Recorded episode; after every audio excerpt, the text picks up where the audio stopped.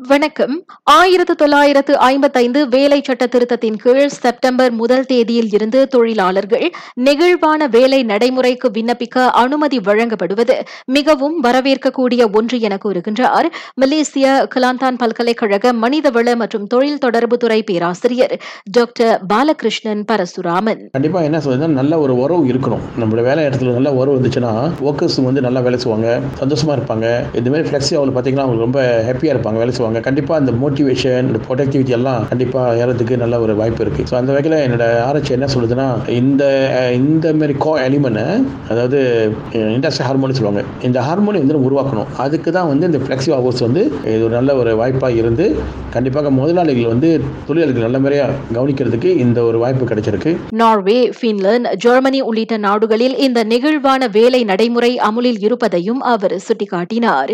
என்றாலும் நம் நாட்டில் இந்த நடைமுறையை சிறந்த முறையில் அமல்படுத்த ஏதுவாக முதலாளிகள் தங்களது தொழிலாளர்களிடம் கலந்து பேச வேண்டும் என மலேசிய தொழில் தொடர்புத்துறை மற்றும் மனிதவள சங்கத்தின் தலைவருமான அவர் ராகா செய்தியிடம் தெரிவித்தார். இந்த நெகிழ்வான வேலை நடைமுறைக்கான அனுமதியை பெற தொழிலாளர்கள் முதலாளிகளிடம் எழுத்துப்பூர்வமாக விண்ணப்பிக்க வேண்டும். வேலை நேரம் வேலை செய்யும் நாட்கள் மற்றும் வேலை செய்யும் இடம் ஆகிய மாற்றங்கள் குறித்து அந்த விண்ணப்பங்கள் அமையலாம் என மனிதவள அமைச்சர் என்று முன்னதாக கூறியிருந்தது.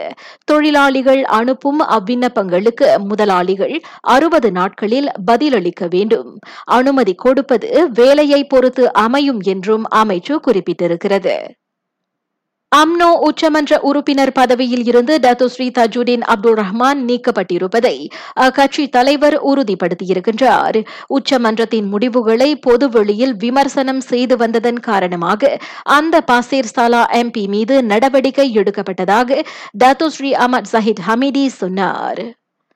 லங்காவிக்கு செல்ல ஃபேரி சேவையை பயன்படுத்தும் பயணிகள் அதில் ஏறுவதற்கு முன்பாக கட்டாயம் தங்களது மை கார்டு அடையாள அட்டையை காண்பிக்க வேண்டும். இதன் வழி டிக்கெட் இடைத்தரகர்களை நம்பி ஏமாறும் சம்பவங்களை தவிர்க்க முடியும் என்பதோடு கள்ளக்குடியேறிகளை உட்படுத்திய ஆழ்கடத்தல் சம்பவங்களையும் தடுக்க முடியும் என அதன் சேவை நிறுவனம் தெரிவித்திருக்கிறது. இப்புதிய விதிமுறை ஆகஸ்ட் முதல் தேதியில் இருந்து அமுலுக்கு வரும்.